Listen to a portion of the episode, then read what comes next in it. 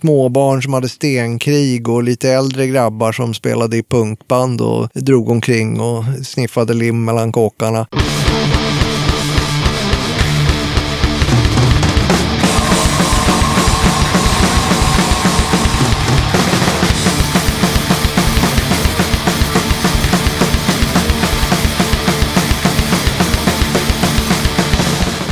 Tjena! Varmt välkommen till avsnitt fyrtiosex av Döda katten podcast. Som trogna lyssnare vet så kommer ju den här podden ut varannan onsdag. Men det här är ett extrainsatt avsnitt, vilket betyder att nästa onsdag så blir det ett nytt avsnitt igen. Men sen så blir det varannan onsdag igen, precis som vanligt.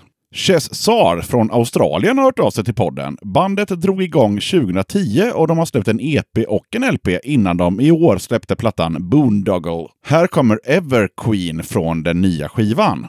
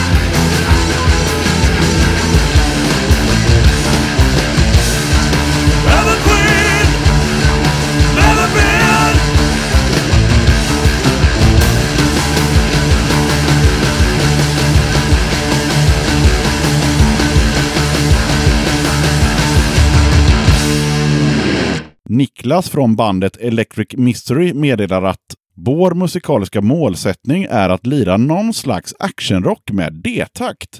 Låten Strings är en tribut till strängen i Helicopters. Den är tänkt att bli första singeln och kommer att komma ut på Spotify och som en sjua om vi hittar något villigt bolag. Vi är Stockholmsbaserade och har tidigare lirat i band som Tinner, Idiotikon, The Don't Cares, Splitter och Doberman Cult.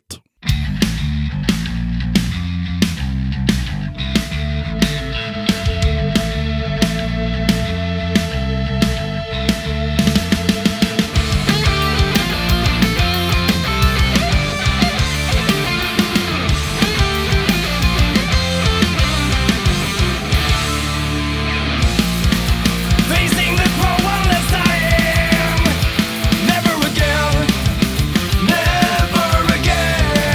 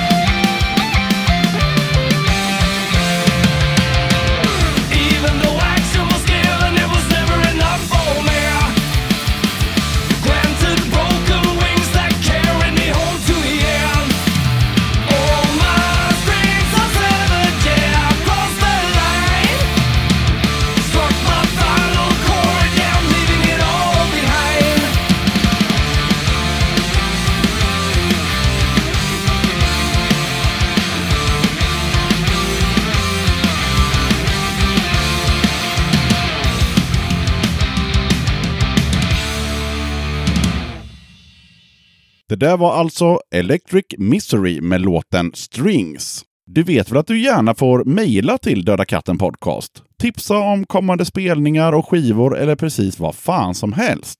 Det kan ju också vara så här att du eller ditt band vill vara med i den här podcasten eller att jag ska spela er musik i ett kommande avsnitt. Skicka bara ett mejl till dodakatten at gmail dot com så fixar jag det. Okej, okay. Jag som gör den här podden kallas Yxan. Avsnittets gäst är Arne Vikander och nu rullar vi bandet. Då sitter jag i studion med författaren Arne Vikander. Välkommen till Döda katten podcast. Tack ska du ha. Och hur kommer det sig att du har tagit dig hela vägen från den kungliga huvudstaden till Göteborg för att vara med i den här podden? Ja, du frågade ju om jag händelsevis hade vägarna förbi Göteborg ibland. Ja. Det kan jag inte påstå att jag har ibland. Det är väldigt liksom sällan. Men så kunde jag inte släppa det där. Så jag tänkte att vad fan, så jävla långt är det ju inte från Stockholm till Göteborg. Det är ju bara att sätta sig på tåget, jag är på tre timmar. Så att jag tog sambo med mig och, och, och åkte hit helt enkelt. Så åker vi hem imorgon. Mm. Hitta på någonting ikväll kanske? Ja, typ så. Mm. Tyvärr, attentat är ju tyvärr slutsålt så att eh, får hitta på något annat. Ni får nöja något annat, gå ut och käka eller någonting i alla fall. Ja. Ja, hur mår du då? Jag mår bra. Mm. Mår du själv? Eh, väldigt bra faktiskt.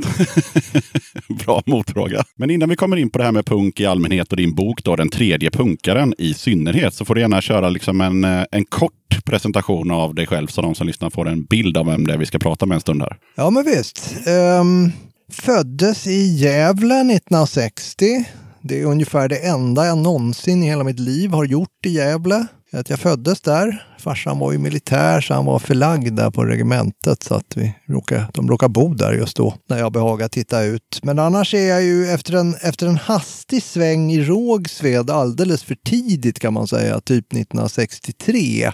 Och då hände det inte så mycket i Rågsved. Så hamnar vi till sist i Bollmora och det är där jag är uppväxt. Söderförort till Stockholm för er göteborgare som inte har någon koll på det. Ja, och folk som lyssnar i Norge och Motala. Precis. Och så vidare. Så kanske vi... inte har järnkoll på var Bollmora ligger, men nej. Det ligger sydöst om Stockholm. Man tar en buss från Gullmarsplan och sen åker man rakt ut i Spenaten och sen hamnar man i, hamnar man i Bollmora eller Tyresö som de moderata politikerna där ute nu vill att ska kallas. Ja, det ska vi också komma in på lite ja, mer sen. Yep. Jajamän. Ja, men vad härligt. Då tror jag vi har en hyfsat bra bild så kan vi grotta ner oss. Ja, hur är det att släppa sin debut vid femtioåtta års ålder och varför kom den inte tidigare? Ja, det är en bra fråga alltså. Ja. Ehm, vägarna har ju inte varit spikraka här i livet kan man säga. Jag gick ju en skrivarkurs på nittiotalet där en eh, svensk författare med ett eh, sånt här dubbelnamn i förnamn, då vet man ungefär hur gammal han är. Liksom. Ja, ja. Han är född på femtiotalet då typ. Ja. Lars-Erik och Bengt-Åke och alla de där. Stod och berättade precis hur man skulle göra och han kunde verkligen det där men, men han var väl inte en mästare på att entusiasmera oss. Så att det blev han, inte så engagerade. Inte direkt, snarare tvärtom. När jag gick därifrån så tänkte jag, ja nu vet jag hur man ska göra men det låter ju skittråkigt. Ja. Och sitta och böka med samma text och jag var en ganska rastlös kille så jag kände att nej det där får fan vara alltså. Jag, jag, det där som du precis berättade läste jag någonstans, men eh, däremot så undrar man ju, du gick där och då funderar man ju, gjorde du det liksom av en anledning, var det någon ambition att skriva någonting tänker man då såklart? Ja, ambitionen var ju liksom att få lite styrsel på mitt, på mitt skrivande, man, jag skrev lite noveller och lite så mm. utan att någonsin jobba igenom något, alltså, man skrev det rakt upp och ner och sen, får, sen fick det vara bra liksom. sen, var det, sen var det dags att gå på krogen ja. typ så det ja. var liksom och då inte... tänkte du att du men då, då styr jag upp där och gör det lite mer allvarligt och sen blev det liksom omvänd effekt istället då? Ja, tyvärr blev det ju det alltså, så att, det, jag kände att nej det där var ju inget kul alltså, gud vad tråkigt det var så att jag, jag bara tvärlade av med, med skrivandet och jag skrev sen ingenting på typ tjugo till tjugofem år, tjugotre år tror jag det blir eller sånt där, tjugotvå. Från nittiofyra till tjugohundrasexton, det blir fan över tjugo år i alla fall. Det blir det. Oh, så att det, det, det, det mm. motivationen, den kraschlandade verkligen där och jag kände att nej, Då, Nej, då skulle där. man kunna sammanfatta det med att om du inte hade haft just den här dubbelnamnssnubben utan någon lite mera karismatisk och entusiastisk person så kanske det hade kommit en bok betydligt tidigare. Om man spekulerar. Alltså om du hade blivit ja, taggad istället. Inte, då. Ja, eller inte alls. För, om jag ska vara riktigt ärlig så var det ju så att när jag väl satt igång sen tjugo sexton och, och satte mig och började skriva igen på den historia som, som nu kom ut för fjorton dagar sedan, så kom jag ihåg vad dubbelnamnsnubben hade sagt liksom. Och då, och då visste jag lite mer hur jag skulle liksom lägga upp det och vad jag måste tänka på. Det är liksom inte bara att sätta sig och blåsa på, eller det ska man också göra, men sen måste man liksom backa och lite grann gå tillbaka och, och, te- och kolla vad, vad fick jag faktiskt ur mig, var det bra? Man måste liksom... Ja, men då hade du ändå lite nytta av det, fast ja, väldigt långt senare. Faktiskt, med, med tjugotvå års fördröjning så, så kom den där dubbelnamnseffekten, ja. Liksom, den satte in där, och jag, jag hade verkligen påtaglig nytta av den där kursen, ja. Fast lite sent då. Mm, kul!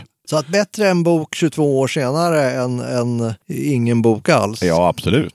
Vad, om vi går tillbaka till just den boken då, den tredje punkaren, vad var det roligaste med att skriva den, alltså själva skrivarprocessen? Det roligaste var ju nästan att jobba med språket. Mm. Ja, det, det var må- mycket som var roligt under skrivandet, för det, skrivande är verkligen roligt om man liksom får tag på något som man känner att det här vill jag berätta. Men jag började ju böka med språket ganska ordentligt. Jag gjorde lite egna grammatiska regler och lite egna stavningsregler, så att efter ett tag fick jag ju koppla bort den här stavnings- och grammatikkontrollen i Word. Den markerade rubbet liksom. Allt var liksom gröna röda streck. Var bara, nej, det här går fan inte längre. Så jag kopplade bort den där. Mm. Och sen körde jag på där um, och, och liksom hittade på lite egna stavningar. Jag försöker ju få det att låta som om det sitter en sjuttonårig kille och berättar alltihopa. Jag tyckte själv att, det, att jag lyckades hyfsat bra. Så måste man liksom dra i handbromsen med det där med att rådbråka språket. Annars blir man som de där sextiotals experimentalisterna. Att det, liksom, det är väldigt experimentellt men helt oläsligt. Mm, mm. Och dit, dit, vill man inte. dit vill man inte. Det mm. gäller att liksom hitta den där mm. avvägningen där, där det blir ändå läsbart men, men lite spännande också. Ja, det kan jag säga. N- när jag började läsa boken så, så jag, tror jag, jag tror jag gav upp efter tre sidor, för jag kände så här, nej, det här orkar jag inte. eh, och för er som då inte har läst boken så är det nämligen så att det är, eh, ja, det är ju regler precis som du säger. Det är, det är, men det man kan säga är att det är skivor, så är det skivor med E helt enkelt. Eh, men det är ju det är samma stavning varje gång skivor återkommer, men det är fortfarande talspråksskrivet. Punkan är det ju, inte punkaren. Ja, punkan, ja, precis. Plus det som många retar sig på, vilket jag är lite fullskratt över, är ju att jag kör utan stora bokstäver. Mm, förutom när någon säger någonting väldigt högt. Förutom när det kommer en arg poliskonstapel eller en upprörd medborgare och skriker åt oss, då är det versaler, annars är det bara små bokstäver. Exakt, så varje mening börjar med, med små bokstäver, och det är också lite sådär, ja.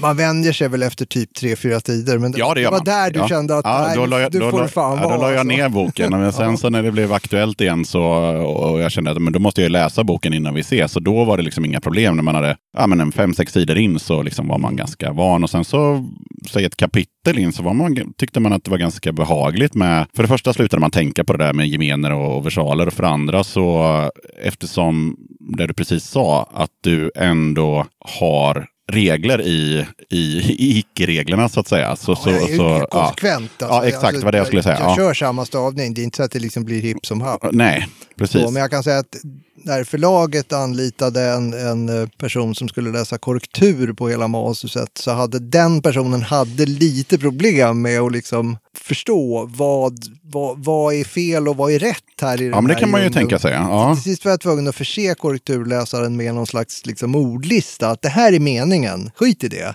Mm. Hittar du annat som är fel, ja.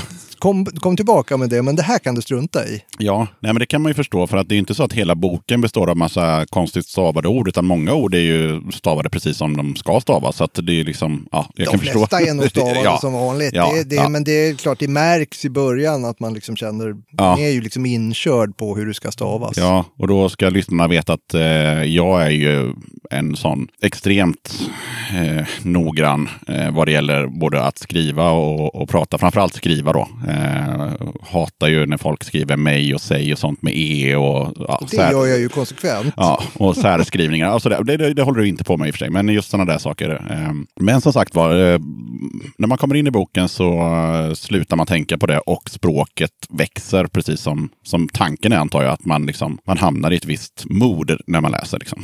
Ja, språket, språket ska ju liksom avspegla själva liksom känslan i boken. För hela boken går ju ut på att hitta liksom den, den centrala känslan i punken. Och det är inte så jävla lätt. Nej. Försöka få ner en känsla på papper. Det är enklare att liksom prata politik och annat trist. Men jag försöker ju hitta känslan där. Mm. Men om vi, förutom det här med, med att, det, att det var lite problematiskt där när de skulle försöka korrekturläsa. Så några andra hinder på vägen.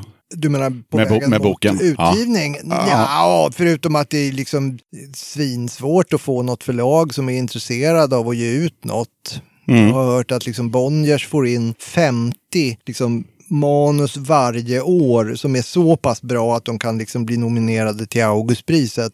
Och av dem ger man ut två. Oj. Så kan man känna att okej, okay, då kan jag lika gärna gå och ta en lott eller kanske gå på krogen istället. Det är lite som att skicka en demokassett till ett skivbolag tjugo arton. Lite så, alltså. Det, det, det, det är det här klassiska, nej, nej. Vi är inte intresserade. Nej. Tack och hej. Och så tar det dessutom sex månader att få svar. Så att det, ja. Jag vet inte hur det är i skivbranschen, men i... Nej, jag har, ingen, jag, jag, jag, har ingen, jag har aldrig skickat någon demo, men jag kan tänka mig att det, det kan nog ta en stund och, och innan du ens får det här standardsvaret. Vissa svarar ju inte alls. Så. Nej. Andra svarar blixtsnabbt. Nej, vi är inte intresserade. Man bara kände, ja, okej, ni verkligen liksom snabbbläddrade och tänkte, nej, det här var inget för oss. Då är det nog psykologiskt bättre om man väntar några veckor med att skicka det svaret, ja. Kanske. Ja, ja, men till slut så fick du någon som ville, som ja, nappade på idén. Det är lite lustigt, för jag skickade... in den då naturligtvis till ett antal förlag. Och sen fick jag svar från ett förlag som jag inte hade skickat den till. Men, mm-hmm. men det finns tydligen kontakter och olika förlag samarbetar. Ja, tipsar varandra och så. Ja, lite så. Till sist så, så fick jag liksom napp. Fast det tog, ja, det tog ett och ett halvt år tror jag. Innan det liksom, ja, man, man blir ju lite matt efter ett tag och känner, nej, skit i det där så den blir liggande. Men, men sen fick jag en app och, och fick eh, tag på en, eller en redaktör som hörde av sig som var väldigt bra att samarbeta. Och hon gillar den här språkliga övningen som jag kör. Ja, okay, ja, ja. Hon sa, nej men skruva lite till och jag skruvar ju på där alltså. Ja. Korrekturläsaren höll ju på att få spatt sen, men vi, vi överlevde. När, när kom boken ut? Den kom ut den femtonde oktober. Mm. Och när vi spelar in det här så är vi fortfarande i oktober, så du kanske inte har hunnit få sådär jättemycket feedback, men har du fått någon recension? Ja, eller ett par recensioner har jag fått. En väldigt positiv recension i, i någon sån här digital lokal tidning. Mm. E-kuriren tror jag de heter. Ja, den läste jag. Extremt, ja, mm. liksom, och jämförde med, de kallar oss mod. Som ja, det såg jag. Helvete vad han tar i. Men, men det, var, det var jätteroligt. Och sen fick jag en... en recension till i någon liten punk, digital punk-sajt som heter Skrutt Magazine. Ja, just det. Det är ett fanzine som har funnits i typ tjugofem ja, år. Ja, det började ja. väl på papper, på papper en gång ja. för ja. länge sedan. Så blev det på, på nätet från ja, sent nittiotal tror jag faktiskt. Precis, så mm. att där har jag också en liten, en liten recension av boken. Mm. Och sen har jag varit med på ett tidigare radioprogram, och det är ju det här närradioprogrammet ute just i Bollmora. Ja, just det. Ja. Där är alltihopa utspelar sig, så där är de ju lite extra exalterade. Framförallt de som liksom jobbar på lokaltidning och gör radio där ute och var med när det begav sig, kände ju att det här är ju grejen. Ja, man kan säga för en kille från, från Göteborg så blev det lite exkluderande när det pratas om ja, att saker och ting låg vid någon blomaffär och så vidare. Det kan man ju inte liksom riktigt relatera till. Har du inte varit där vid blomaffären? Nej. Men, ja. Nej, men det är väl, det är väl så med boken. Det kan jag erkänna att den, den har en tendens att bli lite för privat ibland. Mm. Det kan, eller lokal kanske. Lokal ja. Kanske man kan säga. Ja. Att den, den, liksom, den blir väldigt, liksom, har man inte, har man, är man uppväxt eller har bott i Bollmora så har man ett, liksom ett försteg. Men bor man liksom utanför femtio-skyltarna från Stockholm så har man ingen aning om vad Spenaten är som nämns några gånger till exempel. Ja, ingen aning. Nej, vad nej. Kallar ni det här nere i, i äh, vad är Spenaten för det första? Spenaten är när man är ute i, i buskarna helt enkelt. Ja, ute i naturen. Då, jag gissar på att vi säger att man är ute i skogen eller att man är i naturen. Eller att okay. man, ja, man talar om vart man är, helt enkelt. Ute i Spenaten om man är i Stockholm. Okej, okay. Ja, då har vi rätt ute. Bollmora låg ju ute i Spenaten. Man byggde ju liksom arton höghus mellan granarna och så mm. hällde man ner tio tusen människor där. Och så, ja. Ja, det är en väldigt bra, vi ska inte avslöja för mycket om boken, men det är en väldigt bra beskrivning i, i början av boken hur, hur de här orterna kom till. Ja, för om nu efter, det fattar man ju inte när man växte upp där ute. Men nu långt efteråt kan man ju tänka att det, förstå att det var liksom, det var en extremt märklig situation om man tar Bollmora som ett exempel, men det mm. finns ju liksom liknande områden runt Göteborg och ja, ja, ja. Och, ja, ja visst. Där man, där man bara smällde upp liksom, det var ju miljonprogrammet, man smällde upp ett antal liksom åtta våningshus typ. För de yngre lyssnarna då, alltså miljonprogrammet var på sjuttiotalet där det skulle byggas en miljon lägenheter på väldigt kort tid. Ja, man gjorde ju verkligen ja, det, det också. Man. Det var en ja. extrem prestation. Man rev rubb och stubb och så upp med stora hus och, och så, så gjorde man liksom ett torg, ja, parkeringshus och ja, man bara körde liksom. Och sen flyttade man dit en väldig massa människor från allt från liksom mindre orter i Sverige, typ Smedjebacken och allt vad folk bodde. Ja, sen var det många som flyttade från innerstan för det var ju, då ansågs det liksom ganska lyxigt för att det var ju mycket högre standard i eh, de här miljonprogrammen än i liksom, om man nu tar Stockholm och Södermalm, tar man Göteborg, tar man Haga och sådär. Där man fortfarande liksom hade dass på gården och så vidare i vissa fall. Och så kom ja, man liksom till tvättstugor och det fanns liksom hobbyrum. Ja, men och det, det var, var ju liksom, liksom extremt ja, modernt. Att, ja. Tycker vi det liksom, vadå? Man, man... Ja, nej det vet jag. Jag läste någon dokumentär om Vällingby till exempel. Det var väldigt sådär att ja, men det var liksom Usch, kö för att flytta dit. Liksom. Ja, jag visst. Ja, ja. Inte en gemensam ute i korridoren. Nej. Det var top of the line. Ja, alltså. Visst. Så, ja. Så, men ingen kände ju varann. Här flyttade man in liksom. Mm. I Bollmora tror jag man flyttade in typ tio femton tusen människor. Ingen hade någonsin varit där förut. Ingen kände någon annan. Och, och sen fick de bo där bara. Mm. Och sen glömde man bort att de, att de skulle ha något att göra på fritiden. Och tänkte, en fotbollsplan räcker väl, vad fan. Ja.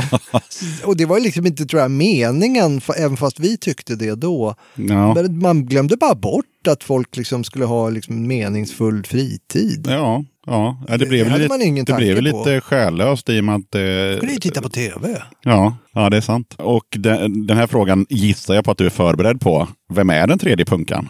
Det är ju en fråga som brukar dyka upp här i det här sammanhanget. Nu hörde jag på ett radioprogram med Bosse Lutén. Då verkar det som att man har bestämt sig för att det är jag som är den tredje punkaren. Men egentligen vet man ju inte riktigt vem som är liksom Bollmoras tredje punkare. Däremot kan man ju fundera lite över varför det hade betydelse. För det var ju, det var ju en, liksom en viss status på den tiden när punken kom typ. Tidigt sjuttioåtta att ha varit först. Jo, men det, det, när du nämnde det i, i den här radiointervjun så tänkte jag att ja, men fan, det där är precis samma som när hiphoppen kom. Inte för att jag är nere med hiphop, men jag vet att det är väldigt viktigt att berätta hur länge man har varit hiphoppare. Att man liksom var bland de första i orten och så vidare. Så, där. Så att det, det, det är berättar samma, någonting samma om liksom hur, hur, hur öppen man är för det nya och att man är en ganska så liksom rörlig i tanken och man är mm. där när det händer. Och så ja, där. Men precis. Det, det är lite B att komma och säga ja, jag blev liksom punkare nittonhundraåttiofyra. Ja. Det, det var inte mycket att skryta med liksom. Nej. Jag tänkte faktiskt också på det där med, med, med den tredje punkaren och, och ja, precis som, som den här Bosse då hade kommit fram till så kommer jag också fram till att det är ju såklart eh, Arne som är den tredje punkaren eftersom om man läser boken så har vi Hasse och Lasse som citat med färgat hår och trasiga kläder klev bröderna ut i förorten som två av dess allra första punkare. Och sen får man ju läsa lite längre fram att det började hänga med Hasse. Så kronologiskt så blir du den tredje punkaren. Och fast Bosse frågan, blir den fjärde. Frågan är vad Bosse tar vägen då. Jag brukar ju alltid hävda att Bosse var nummer ett.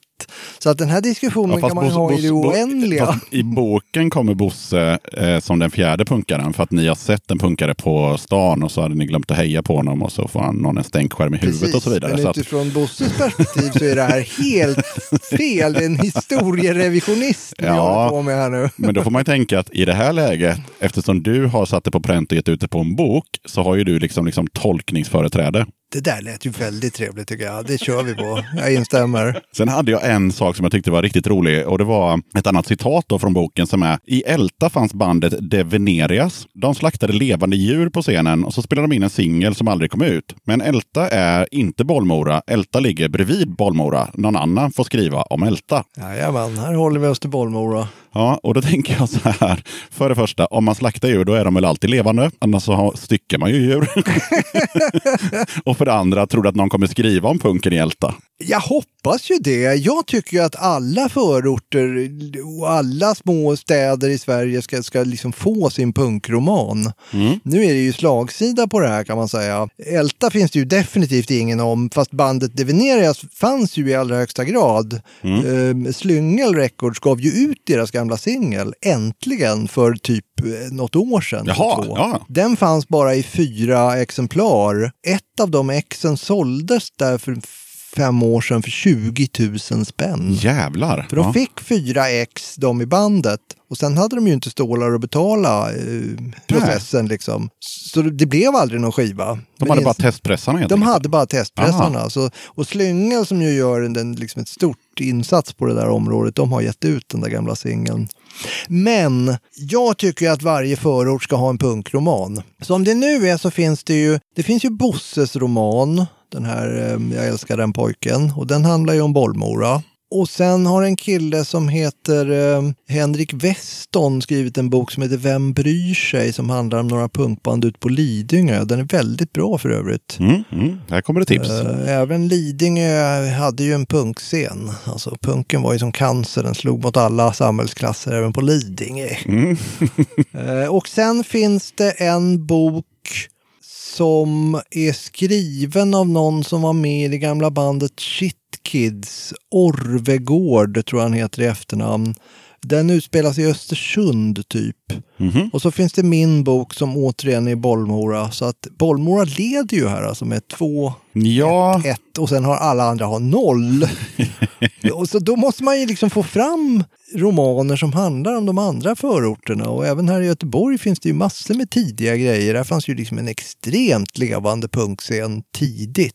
Men jag tänker, jag har en bok som heter, vad fan heter den? Eh, Station Rågsved. Ja, fast nu snackar jag romaner. Det är ja. ju också, det finns... Ja, det är ju i och för sig ingen roman. Nej, för det finns fler faktaböcker ja, den, om fast den är, ja, den är, ja, den är ju inte en roman, det har du helt rätt i. Station Rågsved är ju snarast en, en fotobok om ja. Ebba Grön, ja. som är väldigt bra. Ja, den är väldigt, väldigt bra. Roman. Nej, det är sant. Uh, sant. Plus att man har alla de här... Um, Kagerlands tjocka bibel om alla punkband. Ja. Det finns flera så faktaböcker ja, finns typ det så att det blir över. Och, ja. Men, mm. äm, Nej, det är sant. Det just är sant. Romaner är lite tunnsått med. Mm. Det, det kanske är, en handfull. Folk kanske inte kommer ihåg hur det var så det är svårt att, att skriva någonting. Men jag kommer inte heller ihåg. Nej, nej. Jag hittar bara på. ja. Jag brukar säga att jag har, jag, har bättre, jag har bättre, mer fantasi än minne. Jag har liksom punktvis, glimtvis minnesbilder och sen får jag knyta ihop med lite, ah, så här var det kanske. Eller, mm, kanske det kommer vi också sådär. Komma in lite mer på hur, hur, hur, hur sant allting är i den här boken egentligen. Men om vi, utan att liksom avslöja för mycket, för man vill ju ändå att folk ska köpa boken och, och, och bilda sin egen uppfattning. Men om, om man lite snabbt bara ska beskriva, vad handlar boken om egentligen? Boken handlar ju om några killar som blir punkare när punken kommer. Typ nittonhundrasjuttiosju, sjuttioåtta och sen fortsätter den fram sjuttionio, lite åttio sådär. Så mm. det, det är liksom tidig svensk punk. Man får tänka på att de första svenska punkbanden började typ sjuttioåtta. sjuttiosju fanns nästan ingenting. Så, och boken är väl, den handlar om, den handlar framförallt om de här sköna människorna som jag fick förmånen att umgås med när man var liksom punkare tidigt. Ja, det skulle man kunna säga. Väldigt udda människor med lite egna idéer om hur saker och ting skulle göras. Det, det, det var dem jag ville skriva om. Sen tycker jag att sammanhang är överskattat. Så den, den har ju en tendens att bli liksom en novellsamling som sitter ihop med snöre och tuggummi typ. Det, det är liksom bindemedlet är liksom sådär precis att den hänger ihop och kan få kallas roman. Annars är den ju ganska kaotisk. Det som händer i ena kapitlet har ingen fortsättning i nästa kapitel, men kan Nej, få en fortsättning inte. Liksom åtta kapitel fram kan det liksom dyka upp igen någonting. Ja. Sådär. Ja, det kan jag, kan jag hålla med om. Men, men det, jag tycker inte det gör någonting. Och dessutom är det liksom in, alltså kapitlerna avslutas inte med cliffhangers eller frågetecken egentligen, utan de avslutas oftast bara på ett humoristiskt sätt eller med, med en punkt som man känner att man bara går vidare. Så upplever jag den när jag läste den i alla fall. Att ja, det, det, lite, det känns inte som att, oj vad händer sen? Utan det är mer så här, så vänder man blad och så är det en ny liksom, rubrik på nästa kapitel och så går man in i den historien liksom. Ja, men det är lite så, det, och det är lite så livet är tycker jag, men, men det, kanske, det kanske är mitt liv det. Alltså om man tänker att liksom det som händer en helg får ju inte nödvändigtvis någon fortsättning helgen efter, utan helgen efter kan ju hända något helt annat och liksom... Ja, ett halvår senare så kan det komma någon slags grej som gör att, ja, någon typ röd tråd som, som ändå gör att... Ja, då dyker men... någon upp från den här första helgen och säger, ja, men det var ju det, då, var ju ja. det hos mig och tjena ja, och hallå, ja. nu måste vi hem till mig och ja. sådär, så att alltså livet är ju kaotiskt, det finns ju inget tråkigare än att läsa någon jävla deckare där man liksom på slutet så får man allting förklarat för sig. Så är det ju inte i livet. Alltså, man kommer ligga där på sin sista stund och fortfarande undra, vad fan bodde jag där borta tillsammans med henne? Varför gjorde jag det? Jag ingen har någon svar på det. Eller bara, ah, ingen aning. Nej, det bara blev så. Det bara blev så, ja. ja det, är väl, det, är och det, är lite, det, det bara blev så är ju en, en röd tråd i boken. Ja, alltså, man bok... hittar på en massa saker och liksom bara, ja, ah, ska vi köra igång liksom? Ja, vi gör det. Och ingenting fullföljs någonsin. Det, det liksom, men det gör inget. Vi drar igång något annat också. Ja, ja, med det sagt så skulle boken lika gärna kunna heta Det bara blev så. Ja, faktiskt. Egentligen. Det skulle den kunna heta. Det bara blev så. Ja. Sen har jag en liten avstickare som jag tyckte var lite kul och det är att i den här boken så, så dricks en hel del av vinet Bejas, uttalas det så? Ja. Mm. Då var jag tvungen att kolla upp det här vinet såklart och det säljs inte längre på, på bolaget. Det är skandal. Det är skandal. Men minns du hur det smakade? Ja, det minns jag. Det hade en eftersmak av pappkartong och disktrasa. Det var ju systemets billigaste vin. Mm. Det var dessutom, om jag minns rätt, halvtorrt. Och ska man dricka de riktigt skit billiga vinerna så ska de ofta, tycker jag, vara halvtorra. Söta billiga viner, alltså det funkar inte. Man blir, oh, man mm. kräks ju efter en flaska. Mm. Bärs kunde man lätt, med lätthet få i sig tre flaskor utan att liksom må illa, vilket Vilket jag då tyckte var en klar fördel. Ja, och, och då när jag kollade Wikipedia på, på, på Bejas att det var då bland de billigaste, eller kanske till och med det billigaste eh, vita vinet i sin klass. Då slog det mig att vänta lite nu. Eh, vi har ju den här låten med Tåström. Eh, det var vi som var The Haters i en dag. Ja, där sjunger han om Tinave. Ja, och då sjunger han ju att det var just då Systembolagets billigaste medicin. Så jag tänker att det borde ha stått på samma hylla typ. Ja, men Tinave, jag drack också väldigt mycket Tinave. Ja, bättre eller sämre var, än Bejas. Jag tror att, jag tror att Bejas var typ femtio öre billigare för en, för en sjuttiofemma. Vilket, vilket på den tiden ja, ja. var hyfsat mycket pengar. Ja, det blir väl en femma idag antagligen. Ja, typ. Ja, ja. Om inte en tia till och med. Ja, okay. Så det, det är liksom oj, oj, oj. Den, så Tåström lyxade det helt enkelt. Den budget man hade då var ju liksom, det var ju mycket pengar. Det var inte alla som hade råd med Tinave, det var bara Tåström och de här. Och Tinave hade ju då i den här sången enligt Tåström en pikant smak av terpentin. Ja, det är möjligt att det hade. Förmodligen för att det skulle ja, rimma på medicin. Ja, precis.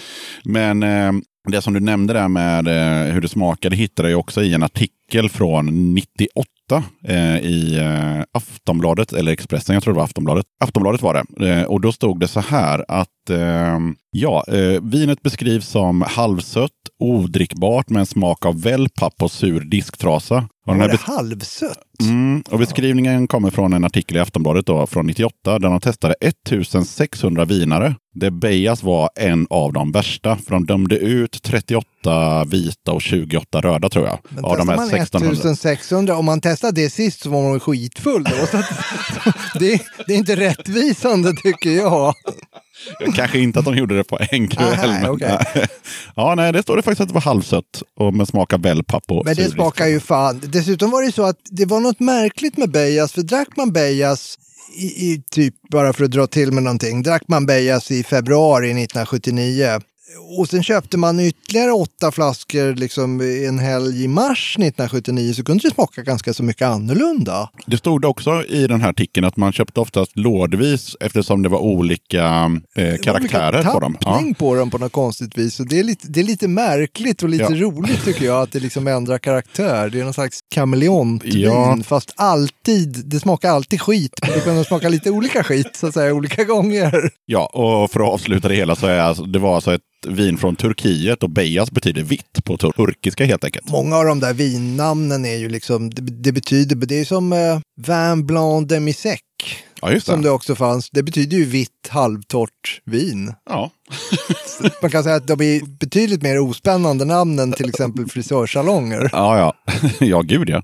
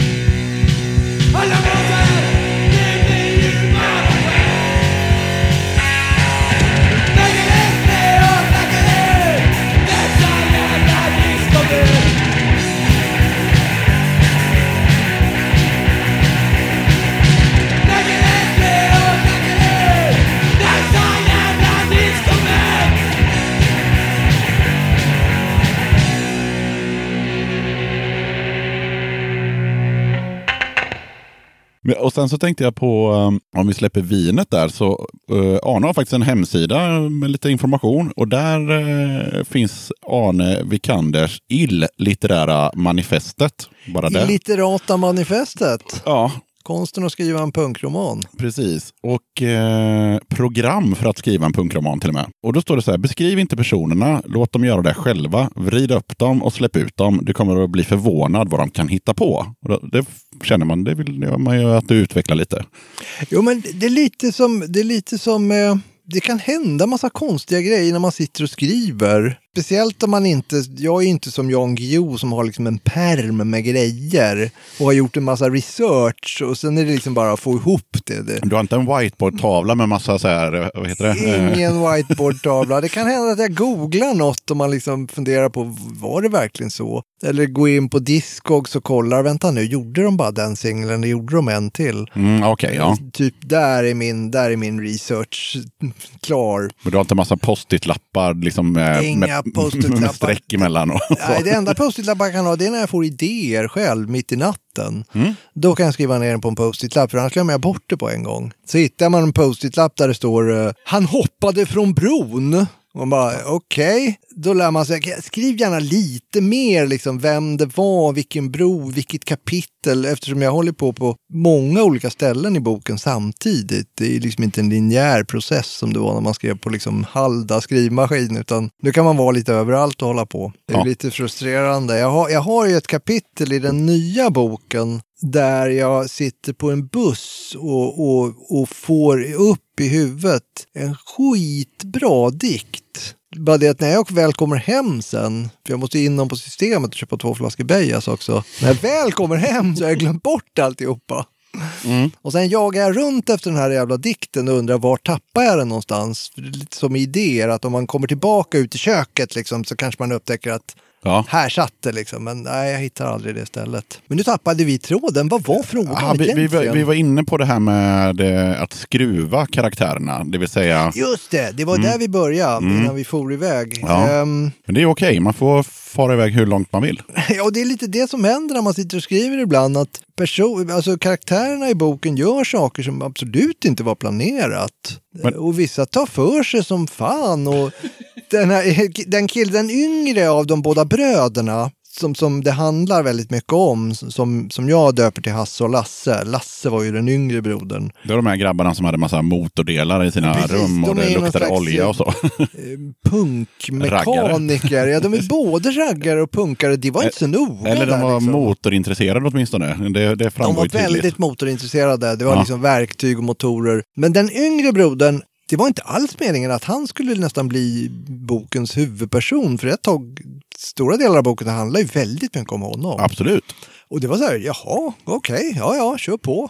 Ja. Medan någon annan person som man liksom känner, åh, den, honom ska jag skriva om, eller henne ska jag skriva om. Det bara försvinner ut och, åt sidan liksom, och det blir ingenting. Så man, man vet liksom aldrig. Det, det, det som är, jag måste avbryta det. Det som är lite intressant är att det är ändå du som skriver boken och det är du som bestämmer hur mycket plats en karaktär tar. Ja, man kan tro det, men, men alltså det, det, det borde ju vara så, kan jag tycka. För, det, för nu lät det som att ja, men helt plötsligt så tar den här karaktären över. Ja, fast ja, okej. Okay. Alltså på sextonhundratalet trodde man ju att författarens berättelser och idéer kom från Gud. Wow. Och, och det är lite så det känns ibland, att vad fan kom allt det där ifrån? Nu börjar ju jag i faktiska händelser, men ibland sticker det ju iväg rätt ordentligt och ibland undrar man liksom efteråt, oj, mm. hamnar jag ända där borta? Men det måste ju vara fruktansvärt kul. Alltså jag tänker, när du sitter framför datorn och, och liksom... Eh... Och så helt plötsligt så, så sticker den här karaktären iväg. Det är, det är jävligt spännande. När För det, det går ju liksom från din hjärna till dina fingrar ja, till tangentbordet ja. Och helt plötsligt så... Så, så bara drar det iväg. Ja. Alltså, det är, det är lite, nästan lite läskigt men väldigt kul. Ja. Nu händer ju inte det varje dag. Nej, självklart det inte. Säga, men men, men, men, men ja. När det händer... Så, vad fan var det där liksom? Och, jag, och då fattade jag varför man på sextonhundratalet trodde att det kom från Gud. Därför man fattade väl liksom inte vad kom det ifrån. Jag gissar på... Författaren säger liksom, nej men det var inte jag, det var någon annan. Och då trodde man ju att det var Gud. Och jag vet inte riktigt vem jag ska kasta in i. Jag tror att det bara är så himla enkelt som att eh, nu är det tjugohundraarton. sextonhundratalet eh, och tjugo, tvåtusentalet. Eh, jag tror fortfarande att eh, vi har ingen större koll på hjärnan helt enkelt. Nej, så, nej. Så är det säkert. För alltså, att, det... Jag gissar på att vissa av dina karaktärer stack iväg eh, för att det var just den dagen, just den tidpunkten när du satte dig och skrev. Hade du gjort det två timmar senare eller dagen efter så kanske den inte alls hade stuckit iväg lika mycket. Alltså, det, det tror jag, det, jag tror att, För det, är liksom... att det, är, det är mycket liksom, alltså man tror ju, och så är det med livet också, man tänker att det är ju jag som är liksom i förarsätet.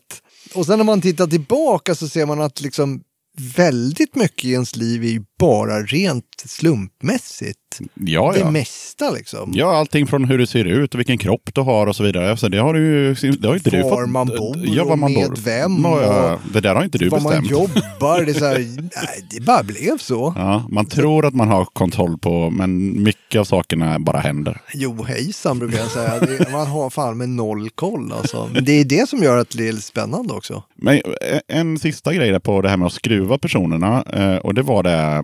Menar du att, att det som, som händer i boken då, för den är ju ändå liksom, en, ja, vi beskriver ju ändå de här Hasse och Lasse och Bosse och allt vad de heter, menar du att det kanske inte ens hände? Allting i boken har ju en kärna av sanning. Mm.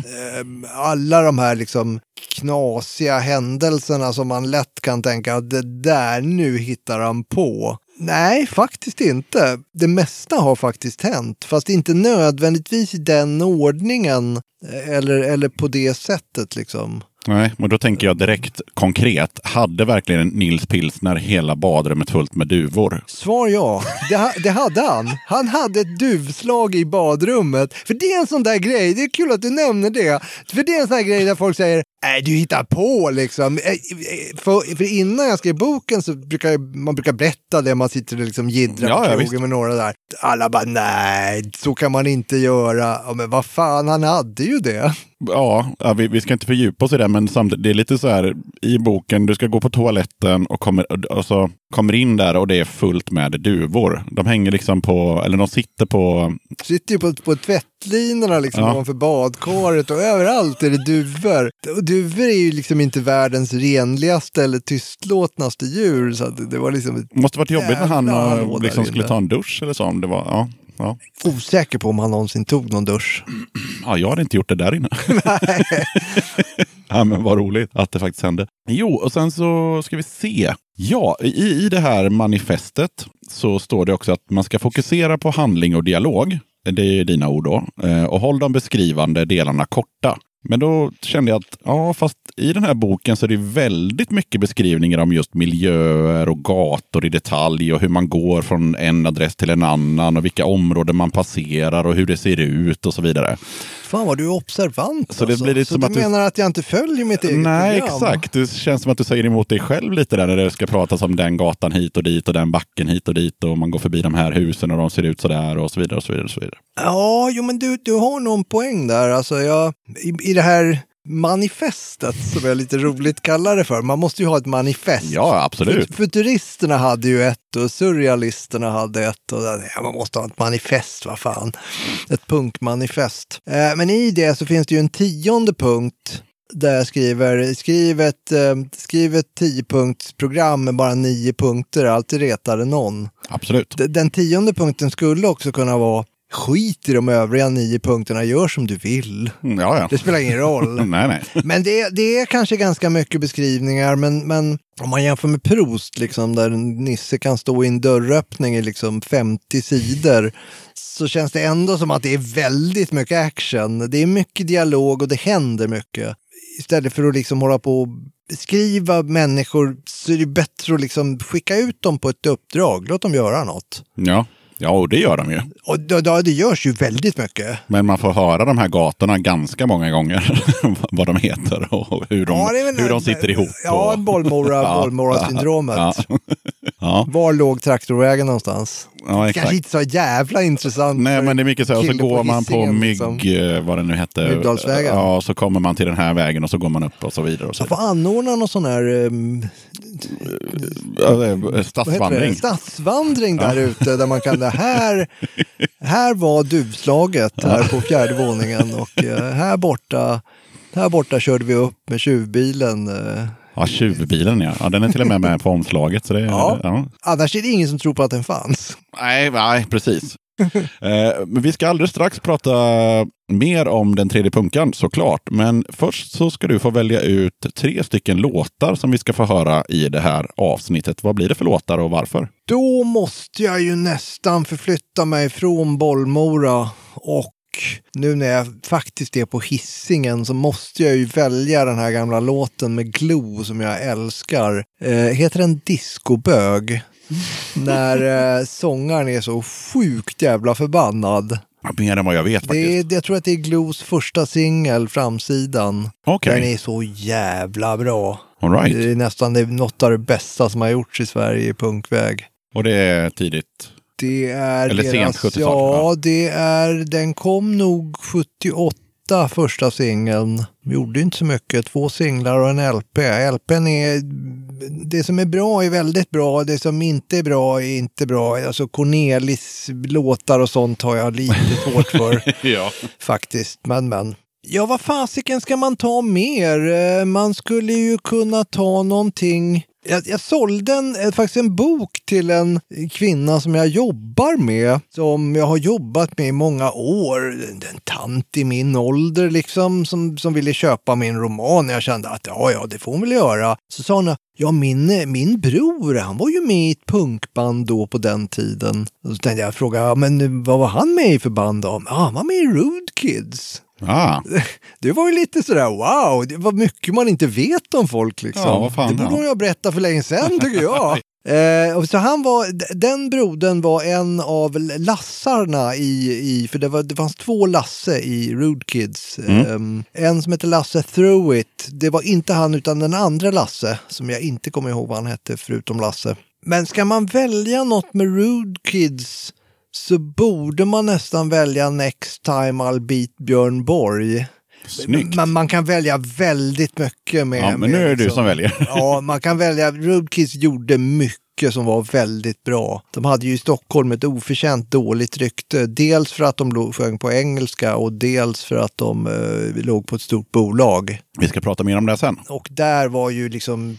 På den tiden kallades det ju inte för P K-maffian. Det, det är ju liksom ett ord som har kommit nu. Men då är vi osäkert inne på, på Oasen tycker jag. Och då måste man ha någonting med Ebba Grön. Och då tycker jag att man ska ta Skjuten snut. Den känns, den är, den är ständigt aktuell tycker jag.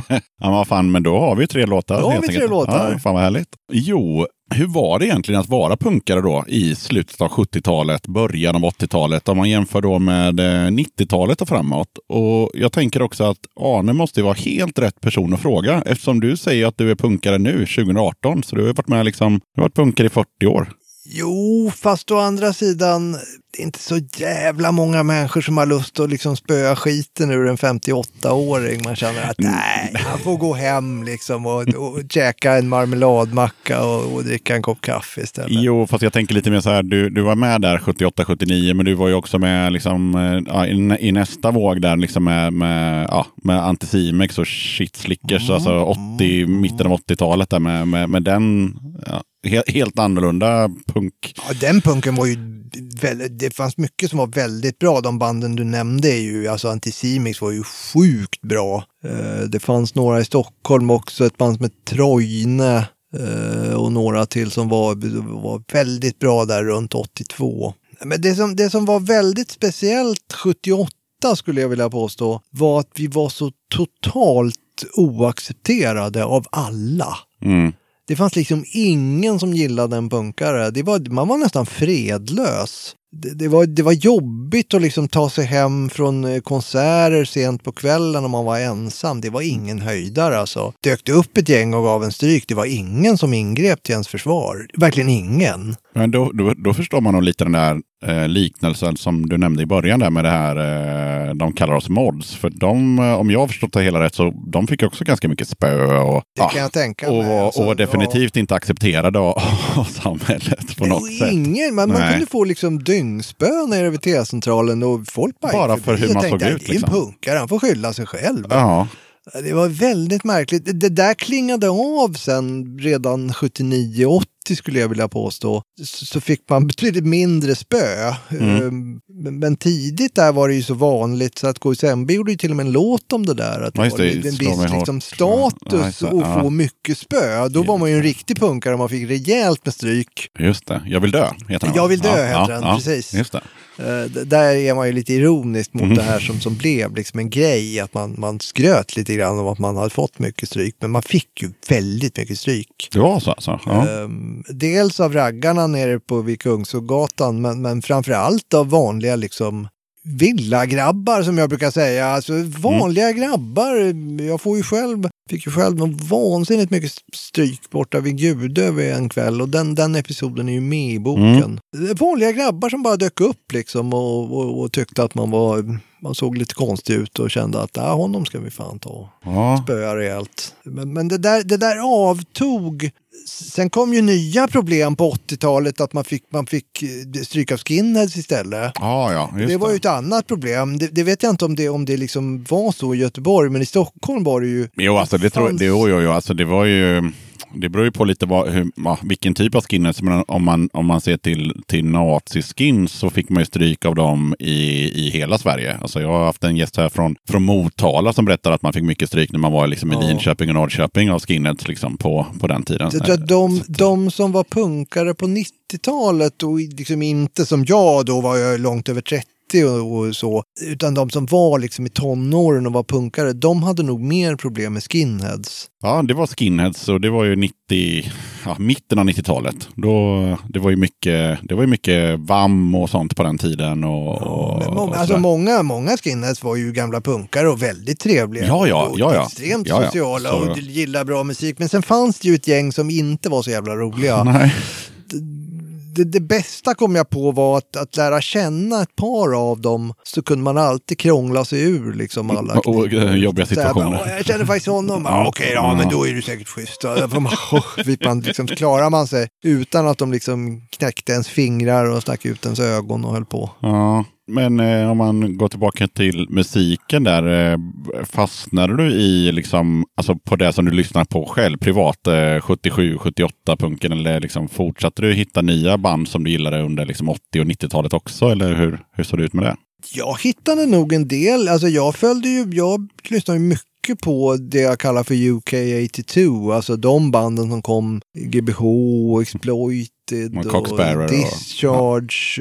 Ja. Coxberry tycker jag i och för sig var ett sjuttiosju, de började ju redan sjuttiosju, de gjorde väl de första singlarna, ja, det gjorde de. Ja. Där kring. Ja, ja. Men de, de är mer kända som ett, liksom ett oj-relaterat band. Ja. Hela den vågen tycker jag var fantastiskt bra. Fast man där... De banden som var, som var liksom poppis åttiotvå var betydligt mer strömlinjeformade. De låter väldigt mycket likadant.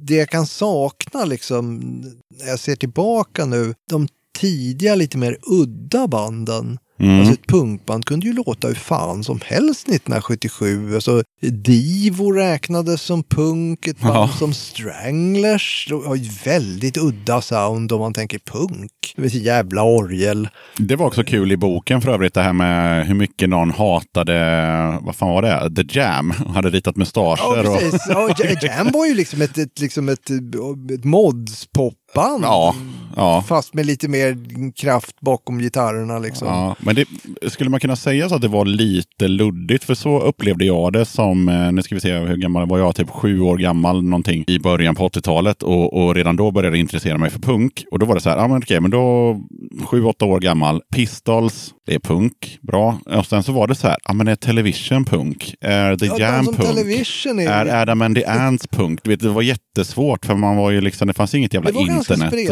Ett band som Swell Maps brukar jag alltid dra ja. fram. De är ju helt udda. Det räknades ju som ett punkband. Man, klub- man hällde ner lite vad som fanns. Det var allt som inte liksom lät som, som top of the pops. Det, där, det var nog punk liksom. Ja, men lite så. så. Och det, det, jag gillar det där för att... Och då blev det, då blev, men då blev det ju ändå tydligare på åttiotalet, kan man ju säga. För att då ja, var det, var det, det, ju här, liksom, är, det här är Discharge, det är man punk. Spelade snabbt, man hade extremt distade gitarrer och sångaren var jättearg. Och, och det... Det kan man inte hålla på med hur länge som helst. Alltså, och, på något sätt. Alltså, man orkar ju inte vara skitförbannad varje dag i fyrtio år. Det är, liksom, det, det är utmattande. Ja. då, då vill man gärna lyssna på typ Swell Maps istället. Eller tidiga Adam and the Ants innan han liksom gav sig ut på Karib- Karibiska sjön i piratmudering. Utan liksom den här tidiga grejerna ja, ja. var ju väldigt udda prylar. Ja.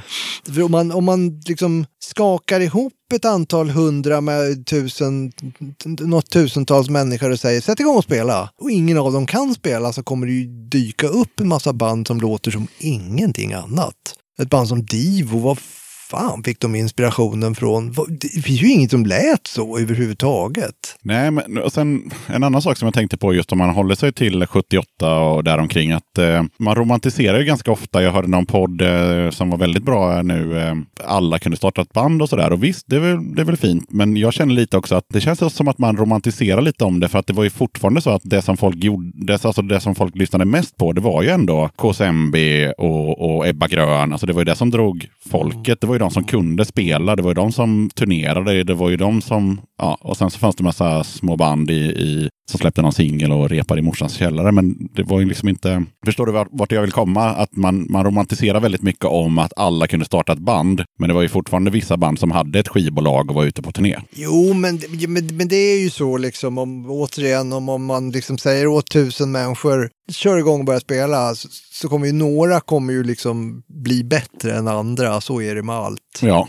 Och, och dessutom Ebba Grön hade ju hållit på något halvår redan, och, och i det sammanhanget är ju det liksom en enorm tid. Och den som hade, ja, det klart, för, ja, för det var ju så att man hade man kört liksom i fjorton dagar, då, då hade man en spelning, ja. Vilket är helt fantastiskt. Ja, liksom. Ja, det... Men det är klart att mycket lät ju skit. Ja, det är klart. Sen var det väl tyvärr så, det vi har liksom bevarat, det är ju alla de här små plastbitarna, alla singelplattor som gavs ut.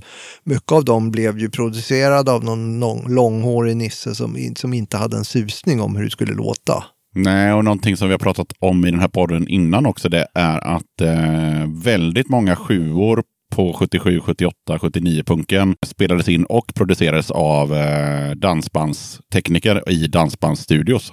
Var det så? Yes. Oh, för det var nämligen så att om det, fanns, om det var någonting som det fanns gott om i slutet på sjuttiotalet, så var det dansbandsstudios. För dansband var ju stort då, precis som nu. Och de vill ju ha bra ljud. Det ska ju vara ordning och reda. Precis. Och då kunde man som punkband då eh, helt enkelt glida in och, och få en ganska bra, alltså ljudmässigt bra eh, inspelning. För att det är fan, det är ju det är dansbandstudios. Det var ju liksom mm, det top, mm, top of the line på den tiden liksom. Så många gamla, och det lärde jag mig i den här podden, många okay. gamla sjuor är inspelade i, i dansbandstudios runt om i Sverige. Ja, det hade inte jag koll på. Så är det. Problemet var väl snarast den som, som, som, rattade. som, som rattade och som mm. inte hade en susning om något annat än, än, än liksom dansband, och tänkte oj vad det här, det här låter verkligen inget bra, det här får vi liksom dra ner på disten lite grann. Mm. Och så, så blev det liksom skralpop med odistade gitarrer. Det, nej. Jag fick en, en rolig flashback här från, och det här hände ju på nittiotalet, så var det en i en studio i Tranås i Småland, så kom det ett band från, jag kommer inte ihåg var de kom ifrån, de kom från någon annan stad i alla fall. Och så sångaren ska gå in i, i sångbåset och lägga sång. Och då tar han på sig en motorcykelhjälm först. Vilket producenten tyckte var lite konstigt. Okay. Det var för att han liksom kastade sig omkring så mycket när han sjöng. Så att han var tvungen. För ett sångbås är oftast ganska litet. Så han var tvungen att ha en hjälm på sig. Ja, okej, okay, men med allt snack här nu om punk fram och tillbaka, då måste vi såklart riva av den här podcastens obligatoriska fråga. Vad betyder punk för dig? Alltså utan punk har jag svårt att liksom... Det, det, jag får ibland frågan, vad skulle du gjort om inte punken kom? Och jag, jag vet inte, det blir alldeles liksom svart i huvudet på mig. Jag vet inte. Nej. Det, det var ju liksom, och det skildrar jag ju i boken också, det här liksom tiden innan som var liksom bara ingenting. Alltså punk betyder ju oerhört mycket för mig.